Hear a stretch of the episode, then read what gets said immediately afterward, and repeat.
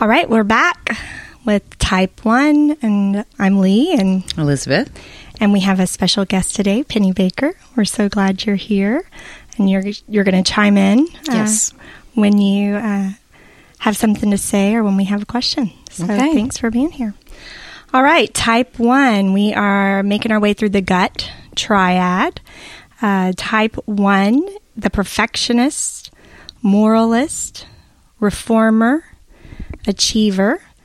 Ones are in the gut, body, anger triad, along with eights and nines. Their stance is dependent stance. So the other numbers in dependent stance are sixes and twos. And um, that means that that group has repressed thinking. So not that they don't think, but uh, they don't utilize productive thinking. So uh, the sin or passion of the type 1 is anger. And I have here that you can talk about that in a way of resentment or righteous anger, um, or other other ways you could describe that. And if you'll remember, the uh, gut triad is the anger triad, and so much like the sixes who have kind of the double compulsion of fear, ones as well. So the sin for um, ones is anger, and they are in the anger triad. So it's it's intense. That's what I would say there. So they're in the anger triad, and they have the sin of anger. So anger for one is really intense, um, and they pretend not to be angry. So that's an interesting, interesting dilemma. Uh, the Do you, have un- any, do, you, do you have anything to say about that, Penny? What I would say is oftentimes I don't know I'm angry. Yeah. Everybody around me does, but, but I have no idea. yeah. Yeah. And I and I think sixes really have no idea in a way that they're afraid.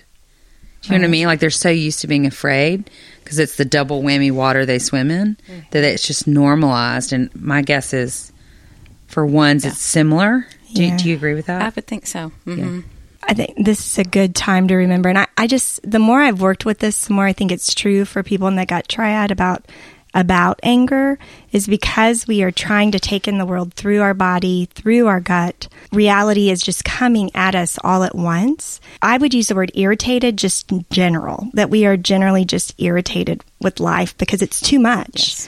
And that gets translated really quickly into anger. But I think be, the gut triad in general, just too much, you know, Yeah. Hmm. irritated. So the unconscious childhood message for a one is, and this is a message again that you hear or take in, whether or not it's told to you directly, it's just how you're wired to, to take in the world. The unconscious childhood message is it's not okay to make mistakes. Yeah. and then the lost childhood message, so the message the one is making their way through the world, wanting to hear, trying to hear, is you are good. Yeah. Exactly.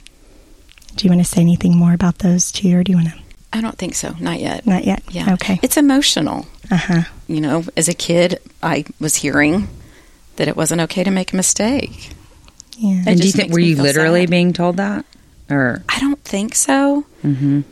but I suspect by behaviors in my household, that's that's what I heard. uh huh? Yeah. And can I ask a question? Like to say that everybody in the gut triad is experiencing life in their gut and it feels like too much. Like for one, how does that? What it? Can you kind of unpack what that means for you? For for it to feel like life is coming at you all the time in, in your gut and it feels like too much. It's not that I feel like life is coming at me, but Uh-huh. almost serious situations I always feel in my gut. Uh huh. um, be it fear or you need to pay attention to that. But if it's something probably where I think I'm either going to make a mistake, I'm going to do it wrong, I won't be good at that, it's it's all rooted in there. Mm-hmm. Yeah. So do you feel Does like make that just consumes you all the time, kind of? That and the voice, yes. of? Mm-hmm. If it's not going on in my gut, I have it going on in my head. Okay. Yeah. Does that make sense? Yeah. Absolutely. And we'll we'll get more to to the voice for sure. I like to use some different words that could describe a one. So we they're known as the perfectionist, moralist, reformer, achiever. And here are just some other words that I would throw out that would be often associated with a type 1 duty, ethical, principled, goodness, virtue, quality, integrity, and um, like every single one of those words, Conscientious. conscientious. Um, I think all of those in relationship to you. I think integrity is a good one. It's so good. Yeah. How do those sit? Good. Mm-hmm. it makes me go, oh, I am a good person. Ah, you You are a good person. Absolutely. I don't want to cry. So we, we Well, We're moving gonna make on. you cry. Moving on.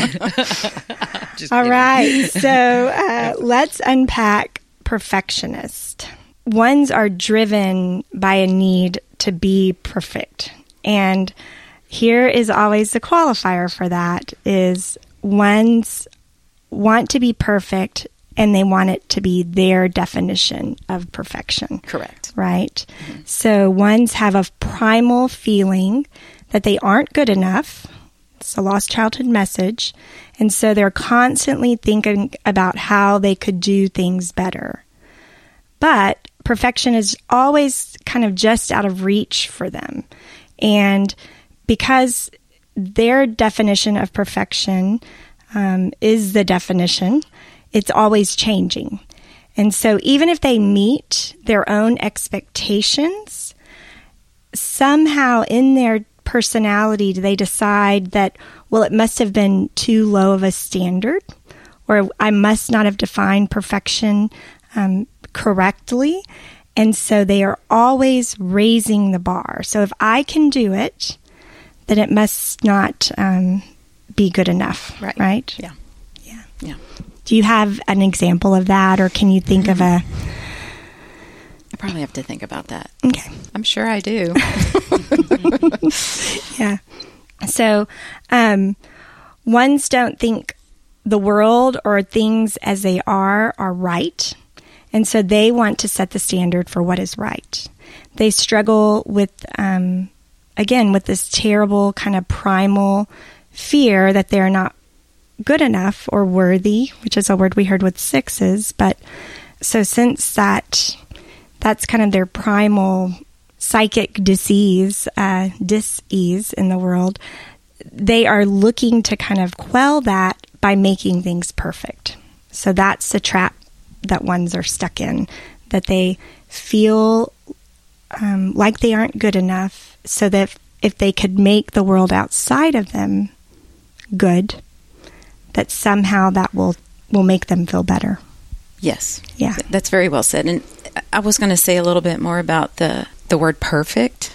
I take issue with that word Tell us about it. because I've heard that for my whole life. You know, you're just a perfectionist. It's okay to leave it like that.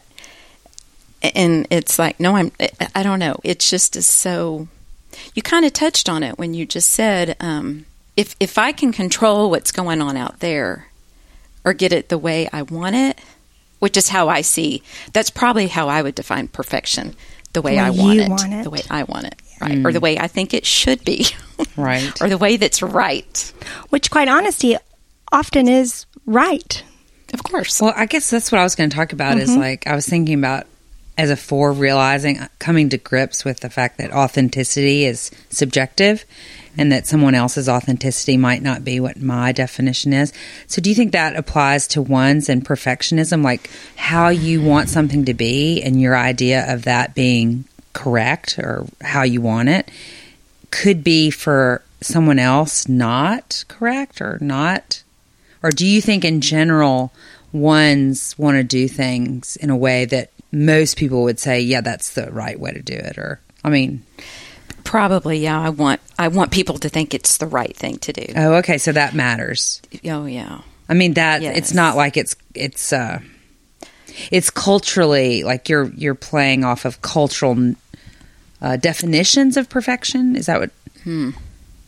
So I was going to say something about being right. Mm, That's the word I was thinking. Yeah, because since I've learned the Enneagram, I, I I have since learned that what I think is right doesn't necessarily Mean, Mean that it is right. Yeah. So that's that's that's new to me. You know? That's good. That's yeah. good. yeah. So Yeah. Well, and that so this is another characteristic of a type 1 is you're naturally inclined to a dualistic kind of thinking, right? Yes, so very it's much. right or wrong, it's black or white, um, good or bad. And for those, just the reason you just talked about that because you do believe how you want things to be and how they should be is the right way Yeah. for them to be. right. Yeah. Yeah. So d- dualistic thinking can be a, a, a characteristic. So let's talk more about anger or resentment or righteous anger. Ones tell us often that they're easily annoyed or irritated. And again, I think that's true in general of folks in the gut triad because type ones have set the world up in a way that there is a right and wrong. There is a right way to do things, um, a right way to, to be in relationship, a right way to, um, depending on on where your focus is. And this is what's I think very different for one. So sometimes the introductory caricature of a one is the one who um, has to load the dishwasher the exact right way or fluff the pillows. You know, it's something that we can see similar to the way that we think a type six is has a security system and an underground bunker. We do that with ones as well. But you get to decide where you're putting that your focus of perfection, where you are, have decided where things need to be better, where they need to be right. And so that can be, I have a friend who, um, for her, it's all about relationships and all of the other kind of caricatures that you might read. Um, introducing a type one are not super present for her. And so my how I would describe yours, maybe if I was talking about you, that you're um, where you put that in the ways that I relate to you.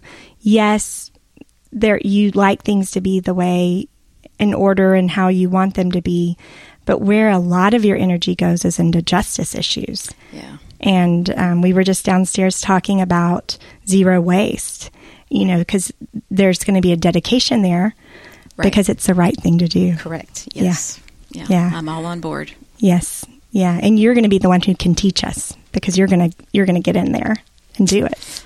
Hope so. Yeah. Yeah. Well, and I think that's being authentic. When you mentioned authentic authenticity, um, and I don't know that I can articulate this exactly, but um, you know, like in, in, in accepting that my way is not the right way or the only right way. For me to get to that, I, I'm not going to be able to define this. Um, Keep going. Hmm.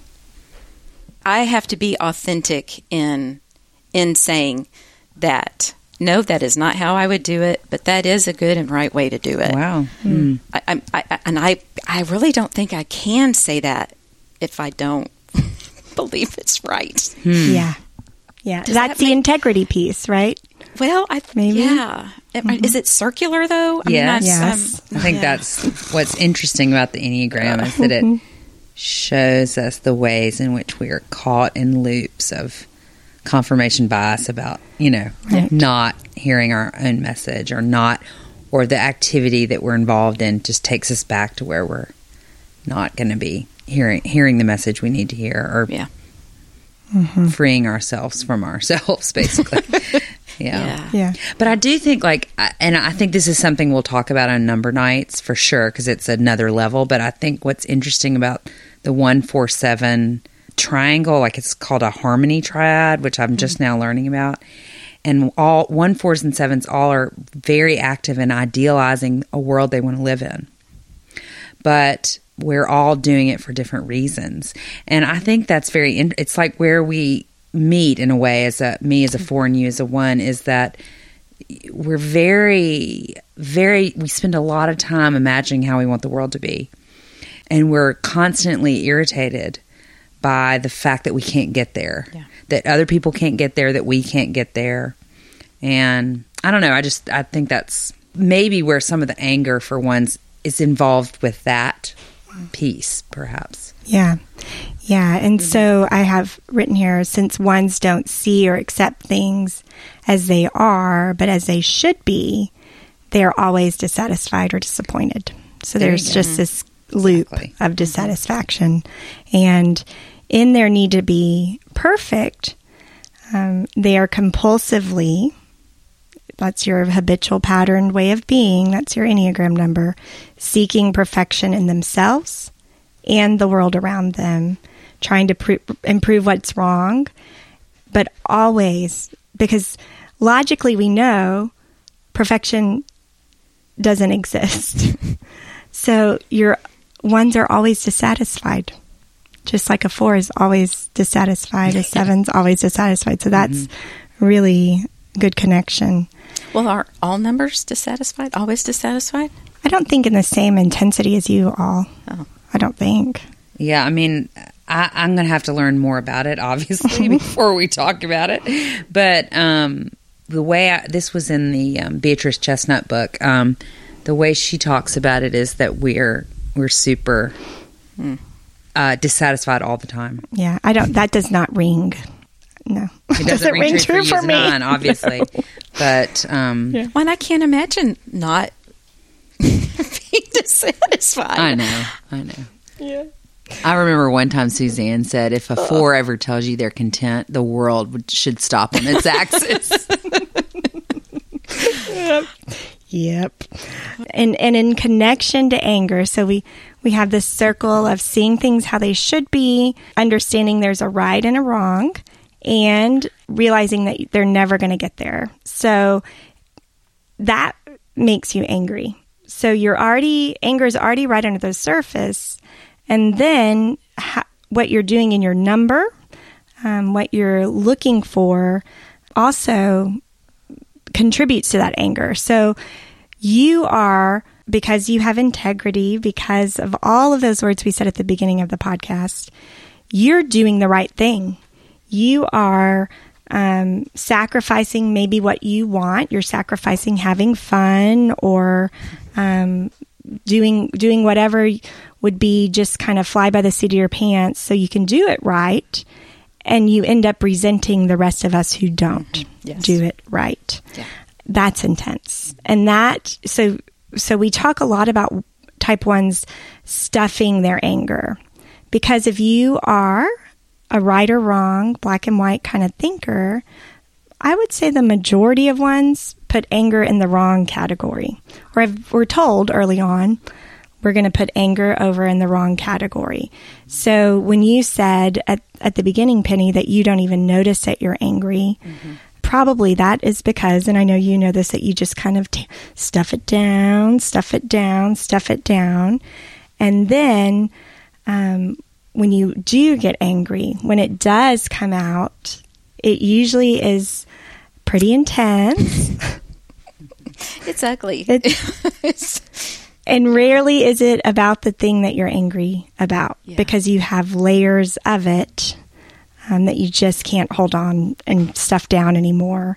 And so it's usually not um, your your reaction of anger doesn't equate to whatever you're angry at. right. Right. And when it's ugly like that, I think Suzanne calls it spewing. Yeah. Yeah. I can probably list the things that are making me angry or in the past had like what had been stuffed.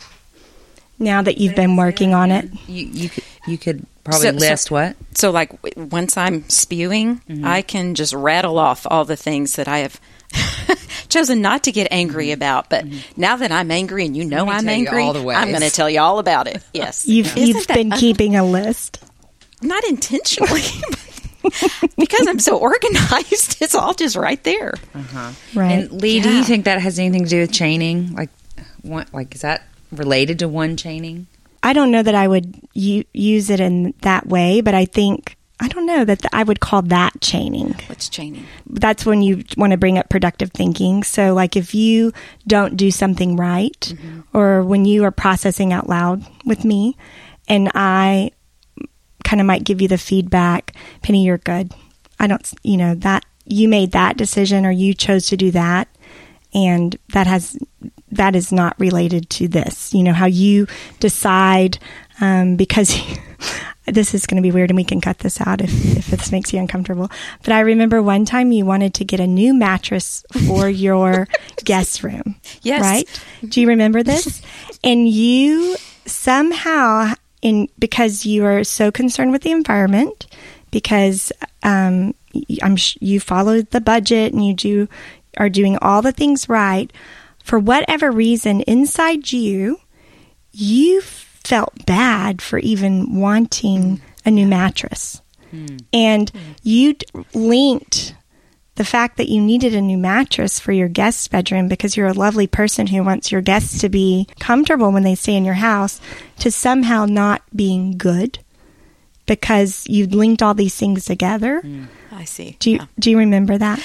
Yeah. Yeah. Well, and, and, and right now I'm going because I didn't really need that. That really was not. That was just a frivolity. It felt like frivolous. Mm-hmm. Yeah. Yeah. But I, I feel like Suzanne talks about chaining with ones as like when something starts to go wrong or one piece of something that you're doing goes wrong, then the whole thing is bad. Mm-hmm. I Instead think of just seeing it as a isolated mm-hmm. situation where the just that piece of it is maybe not working out right now and you can I think that's what the voice does. Okay. Is would be the voice is the one that's chaining for you. Yeah. Yeah. And, Okay. and so we can, I think we could just jump onto the voice. And so, ones, if if you our Enneagram teacher, Suzanne, says this is a deal breaker. So if you are wondering, am I a one? Because a lot of us want to do things right. You know, we want to You're principled. principled, you do- all of these things. So, but the thing that really sets a one apart is their not nonstop inner critic. And um, the way to think about this is to imagine the worst thing that you've ever done. And when you have that in your mind, in your heart, and how your body feels, and what that feels like, that a one feels that way all the time. That there's a constant kind of inner lashing of of themselves. Yeah. Yes. Yeah, just inner critic. So would take out I inner think there's lashing. a lot of um That's not a good word. I, well, I think there's a lot of stuff out there now about um, self-talk. There's a lot of there's a lot of books. Right. There's a lot of stuff out there about self-talk. Just like there's a lot of stuff out there about abundance. You know, there's certain things that we're all cluing into. You know, and so self-talk is one of those things. And I think it's important to differentiate um, how everybody has self-talk, and we all have ways in which we self-sabotage with our own um, ways of telling ourselves every day that you know we shouldn't do something or we're going to mess it up or uh, you're not good enough to do that or why do you bother doing that? But is there a way that you could talk to us about your inner critic that is different from general um, self-talk or do you even know because you're swimming in it i don't know well, I I think since it, I think it's definitely better. I think now I know how to have self talk, whereas Hmm. before it was just constant and it's n- was never always good. negative. Yeah, Always. It's always uh, one self talk is always bad. right. You're bad. I mean, it's yeah. It's just it's just really harsh. I mean, it's, Do you think it's just more pointed directly at you as a package as not being good. For sure. versus like I, I think um just like a more general like my self talk is around my art usually. Like I, you know I have to get past my my brain saying to me like you know is it worth it or who needs it or why you know why is this valuable to the world with all that's going on right now? You know and I have to have to get past that stuff so that I am not paralyzed so So I think for me or a one, it Mm-hmm. Yeah. would be more directed at me. You're really not that good. They're not going to buy that because I mean, look at it. It's really not that. Good. I mean, it's Mm-hmm. it, it's personal. I mean, it, it is directed at me, not. It is what I'm doing as well. Like, Mm-hmm. well, you did that. That looks bad. That's not going to work the way you think it's going to work. Mm-hmm. You know, This is a sentence from Christopher Heuertz's book, The Sacred Enneagram, and this is how he describes it.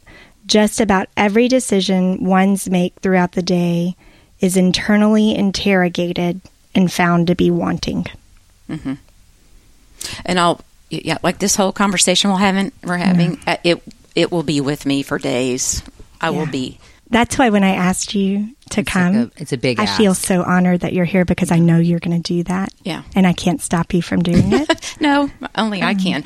But but that's But the also, beauty. you're offering something to, um, you know, maybe other ones out there, hopefully, that, mm. you know, maybe, does that help at all? Or, No, it does. Yeah, yeah. Yeah, it does. Mm-hmm. Because to think, you know, like anytime I think of a child being a one, Yeah. I mean, that just, right now, I just got a sucker punch in my gut. That's just so heavy Yeah. to me. Yeah. So to think if an adult is listening to this and they are familiar with what I'm saying, that, yeah, that Yeah. that could be helpful. hmm I remember the time we were actually the three of us were in the car in Bailey. We were going for my birthday to San Antonio, and we were. I don't. We all all four of us had never been together, um, so we were talking enneagram a little bit, and I think you all were talking about your five husbands, and it was just a easy conversation. And then somehow we got on ones and talking about the inner critic, and how you described it in that moment, you said, so like what I just said two seconds ago, I've spent all of, you know, for five minutes, my math didn't make sense there. So what I said 10 minutes ago, you know, for the last five minutes, I have been berating myself that I said the wrong thing. Mm-hmm.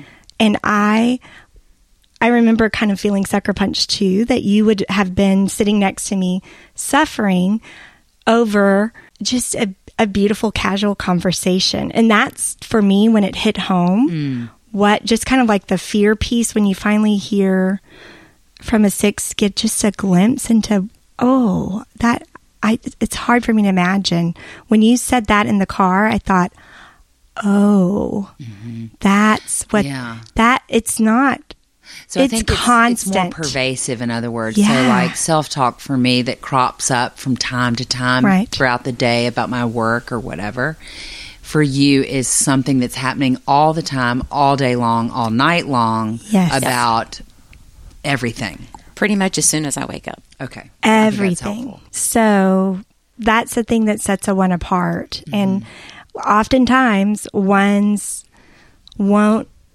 even know they have that voice because it's so familiar. Yeah, I didn't know about it till Yeah. I it was just your way of being. Right. I thought I was I thought that was thinking. There you go. Yes. And actually, um, it was Suzanne when she was talking about it, and she said, "It's not your friend." and I thought she doesn't know what she's talking about. We've been together my whole life, you know, mm-hmm. and it's so true. Mm-hmm. And so now I'm able to most times differentiate between mm. when that's going on and when mm. it's yeah. helpful. And I remember one time Lee and I did a workshop, or maybe it was Joey who was doing a workshop at our house, at this house. And um, there was a one there, and her, and she, she's a young woman, and her parents were there, and she realized she was a one, and her parents were kind of having a really hard time. And they were, um, just suffering, uh, realizing that that's what she was going through. And she kind of stood up and was all empowered. And she's like, "Hey, stop feeling sorry for me. This is how this is this is empowering. My inner critic helps me get all kinds of stuff done and done well. so, and I, so I do think there is some truth to that. So, is do you feel like there's a like a wisdom or something that you get on board or awareness that you get on board with knowing when your inner critic I guess which is never your friend, right? Mm-hmm. And self-talk, I guess, which is possibly nudging you out of your comfort zone into good thing. I mean, is there a is there differentiation going on there or how do you I think it's when I can bring up thinking, like if, mm-hmm. if if I'm having like the conversation mm-hmm. in the car in San mm-hmm. Antonio. If if I had been able to think or to say, "Hmm, that sounded funny," to be all consumed about that what I just said. Think about that a little bit and literally think about it, Right. not criticize it, hmm. but think about what does that even mean, and it takes me a really long time Yeah. because it doesn't come easily. And It's very to me that's the chaining piece, right? The critic is what chains. So if you say just something casual in conversation that none of us even have the second thought about, and in two seconds you are in I'm not good, I said the wrong thing, I've I've hurt someone's feelings, like you go there in a flash. Your critic kind of does that for you. And how you break that, how you bring up thinking and that's you know your work to bring up productive thinking is to say those things out loud sometimes right, Yeah. that if once you say them out loud you're like oh my gosh of course that's not true mm-hmm. right? That that's that kind of tells the critic to stand down You're you know? exactly right. I have to say it out loud. yeah okay so that's that's the voice you'll hear suzanne calls it the voice um, I don't know if this would be helpful or not. Um, my whole life, I've been told if I've said something that got a reaction out of somebody, typically a family member, um, it's not what you said, it's how you said it. And I, I did not get, I, I did not know what that meant. What do you mean? And I think that's because what I hear up here, I think that's what comes out, yeah the tone of it. Uh-huh. Yeah. Yeah. Well, and I think because that's happening all the time in you, mm-hmm.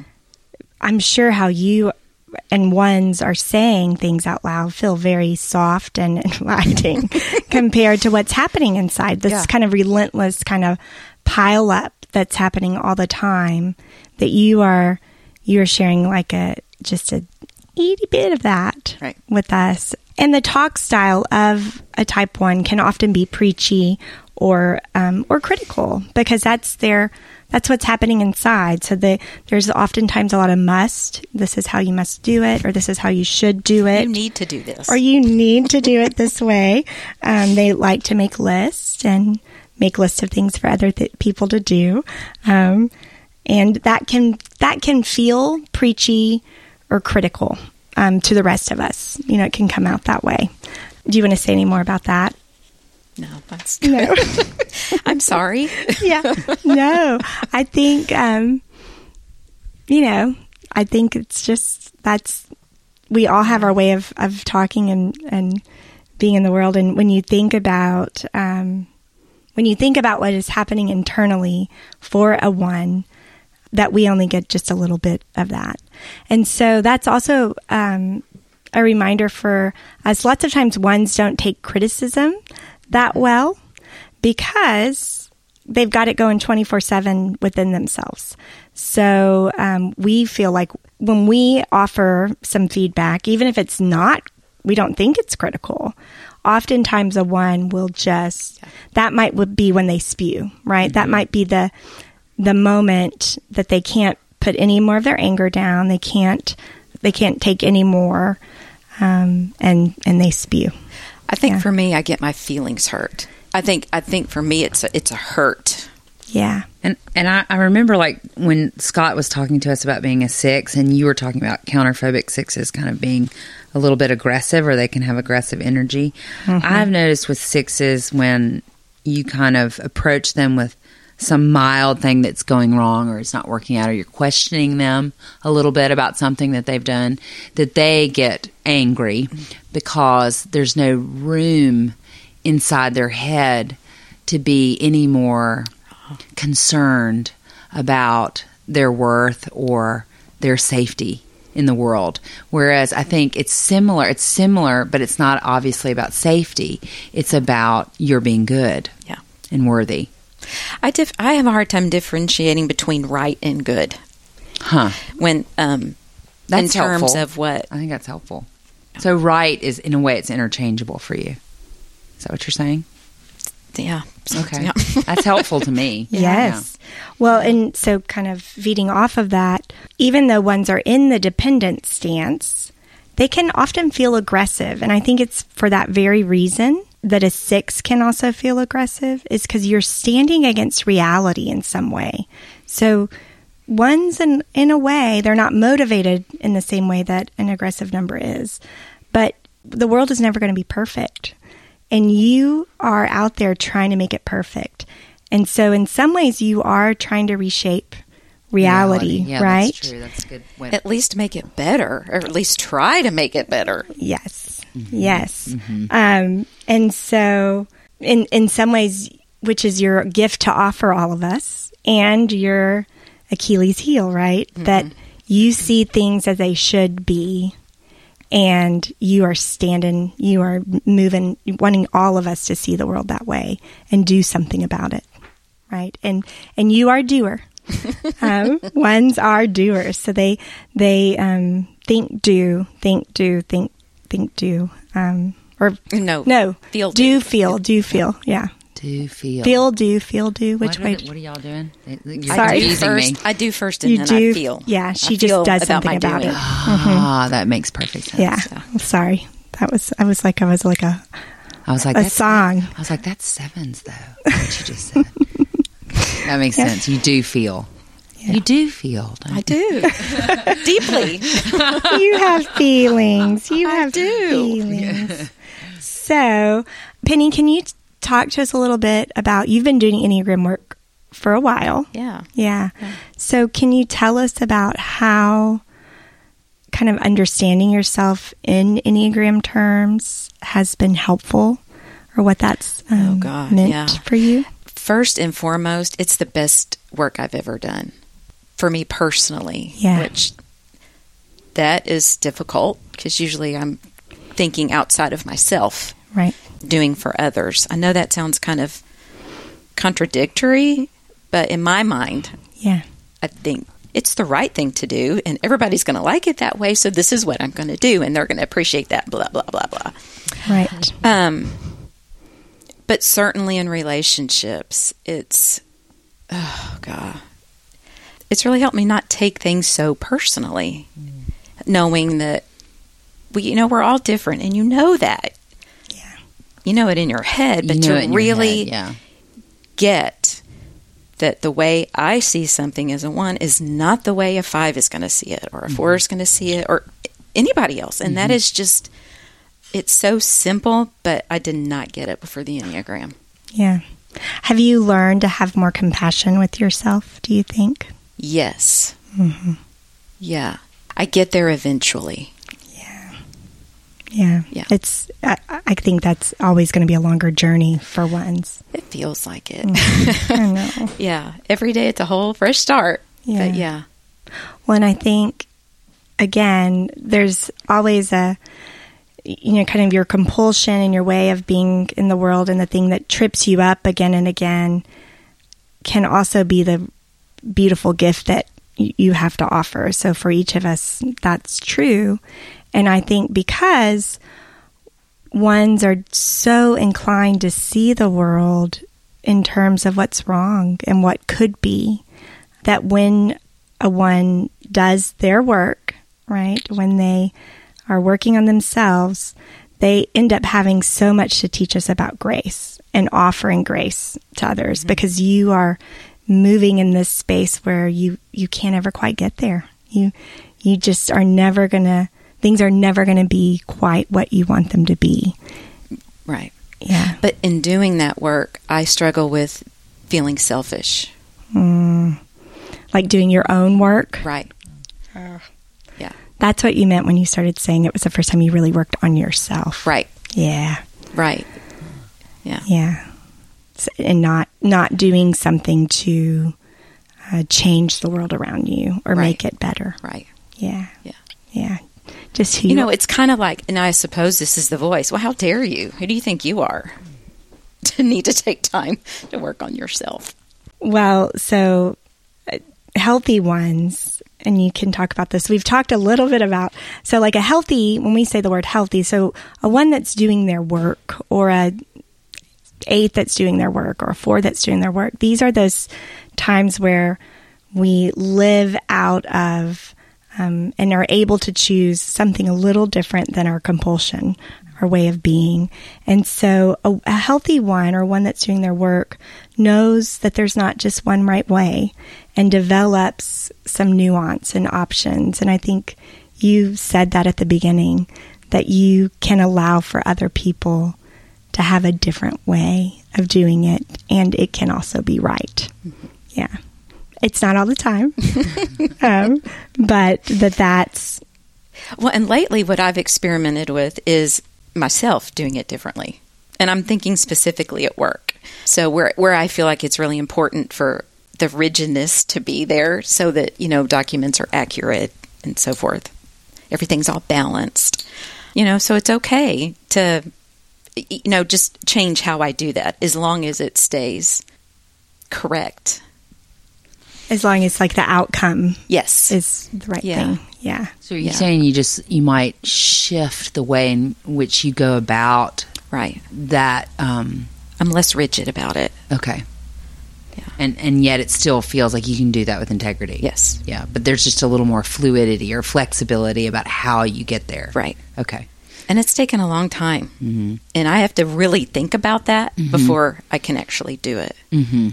So another um, kind of sentence that you might offer uh, or say would describe a healthy one is that they have space for anger. They know it's not always bad or wrong, or it doesn't always have to be in this the the bad category. And so, a one who who kind of accepts anger is less likely to stuff, right? That they mm-hmm. can in real time maybe express their di- dissatisfaction.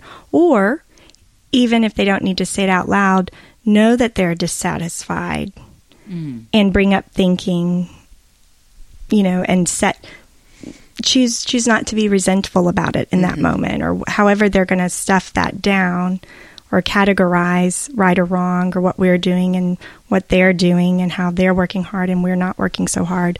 A one that's doing their work can bring up productive thinking and instead of just being resentful and kind of stuffing, stuffing, stuffing, might be angry in real time. I- was just thinking about a, a recent incident at the compost pile in my backyard. That's a great sentence.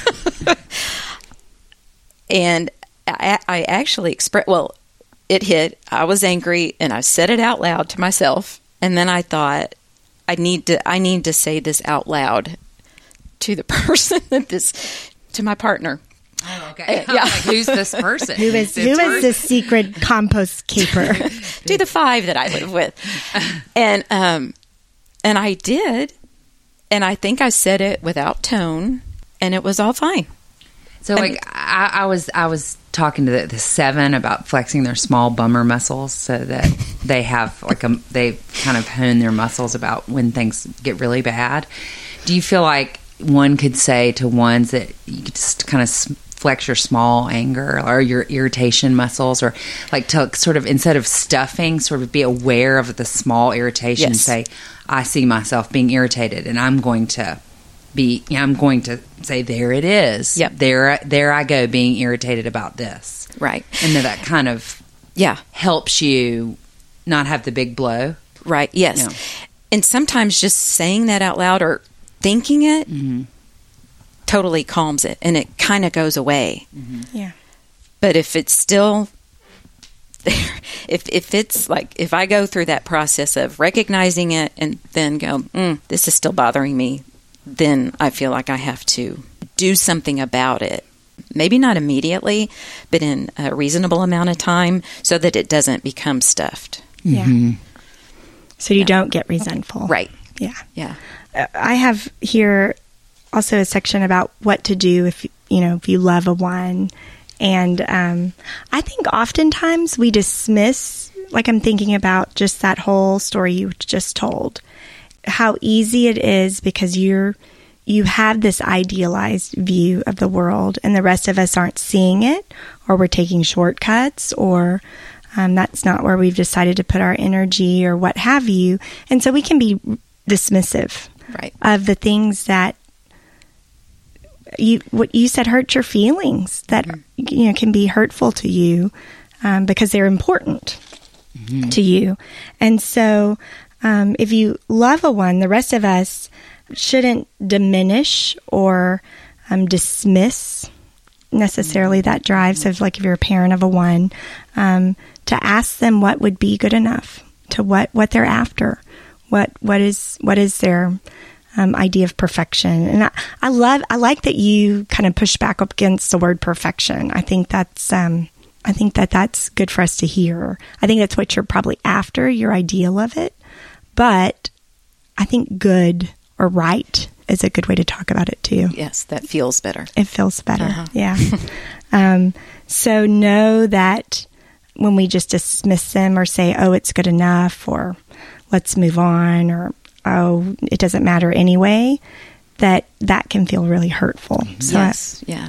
And in a way, like if if if you love a one, it's really helpful, I guess, to kind of participate in allowing you to flex your small irritation muscles. Like if mm-hmm. you can kind of voice a small irritation, and I can try to honor that, then that just propels you along to you know not having larger Right. angers, Right. right? It or Right. it just allows you to not stuff mm-hmm. things, right? So mm-hmm. it's And I just recently learned Mm-hmm. that, um, you know, like you were saying, if you were to ask me or a one, you know, what what would be good enough or what would be satisfying, I think because I don't most of the time I don't know because this is the way I want it, and so I I don't know in the moment.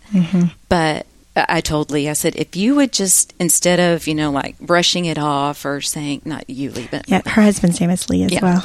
Yeah. um, just to say that must really suck to be a one or you know something just acknowledging that this is hard work you know Yeah. managing that um, Yeah. and just say i'm sorry that it feels like that or you know and just kind of acknowledge that it's difficult Is there a way that you can like get to a sen- a feeling of playfulness or lightheartedness or carefreeness? Like, is that available? Do you feel that that's available? When i'm aggravated when there's something oh, like that or just period Just period. you mean like get that seven energy mm-hmm. is that okay? oh that is the hardest thing for me to do mm-hmm. It is very very hard mm-hmm. because of that critic. Yeah. Yeah. Yeah. Yeah. Yeah. Did we talk about the vacation thing? Or we? is that- Oh, yeah, we could though. That's a good I mean, example. I think it's a cool thing that Suzanne talks about that a one on vacation. Um, It's very they're not responsible for the place where they are, Right. And it can't be a second home or whatever. It's just a place that they're not responsible for at all. Yep. And that that kind of helps a one get into that uh, kind of a, a feeling of carefreeness because you're Mm-hmm. Yep. relieved, you're absolved from. Yep. I don't. It's not my responsibility to. Yeah. Th- th- th- Do you yeah. feel that when you go on vacation? Is that ring true? I haven't been on vacation. in a while. Ah. Yeah. It, yeah. No, but it, it certainly does. Mm-hmm. Yeah. Mm-hmm. Visiting my mother in law does.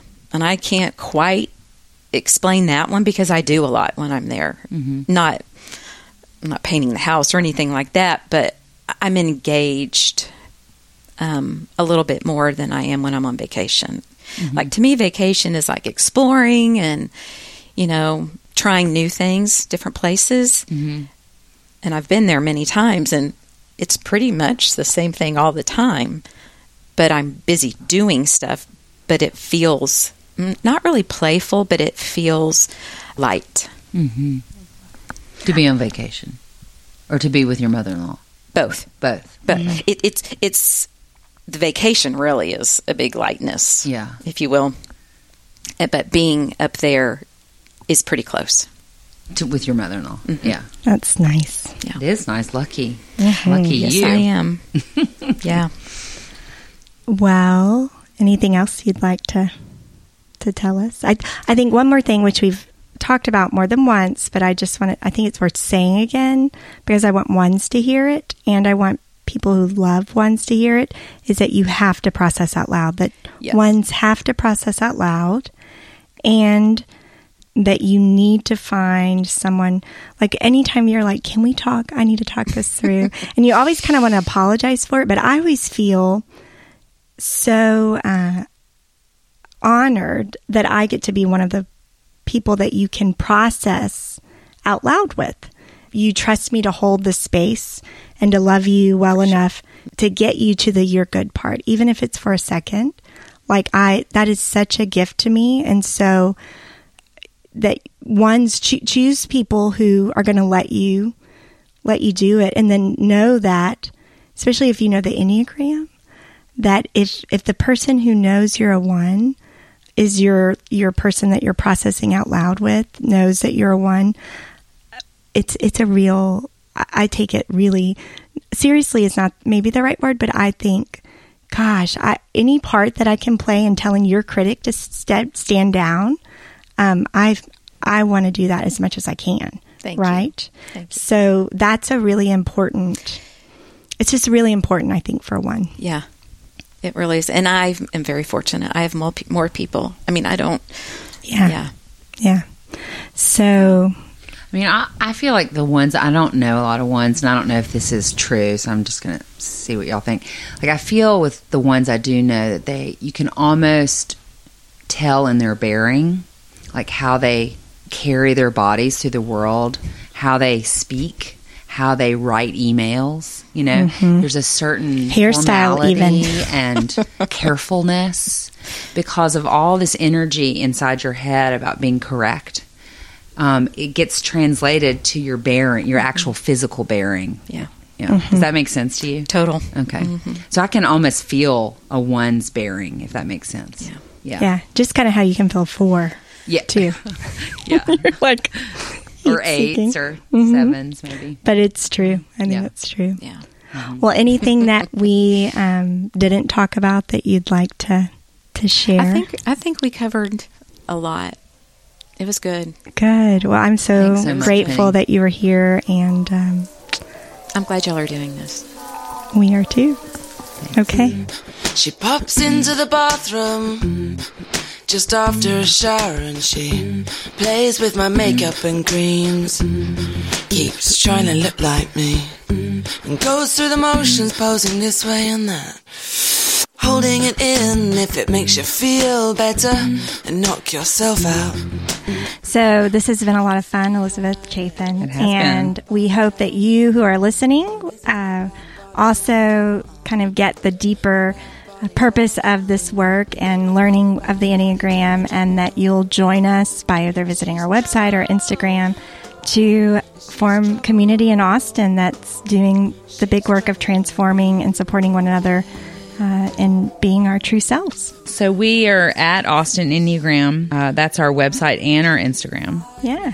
And if you want to contact us for workshops or questions, mm-hmm. Or check out when we start doing number nights. Right. All of that will be through our Instagram, actually. We will announce our number nights through Instagram. Mm-hmm. And also, you can DM us through Instagram.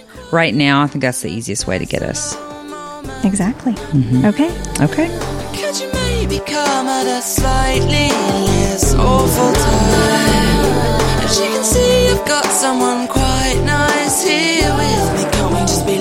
Alone?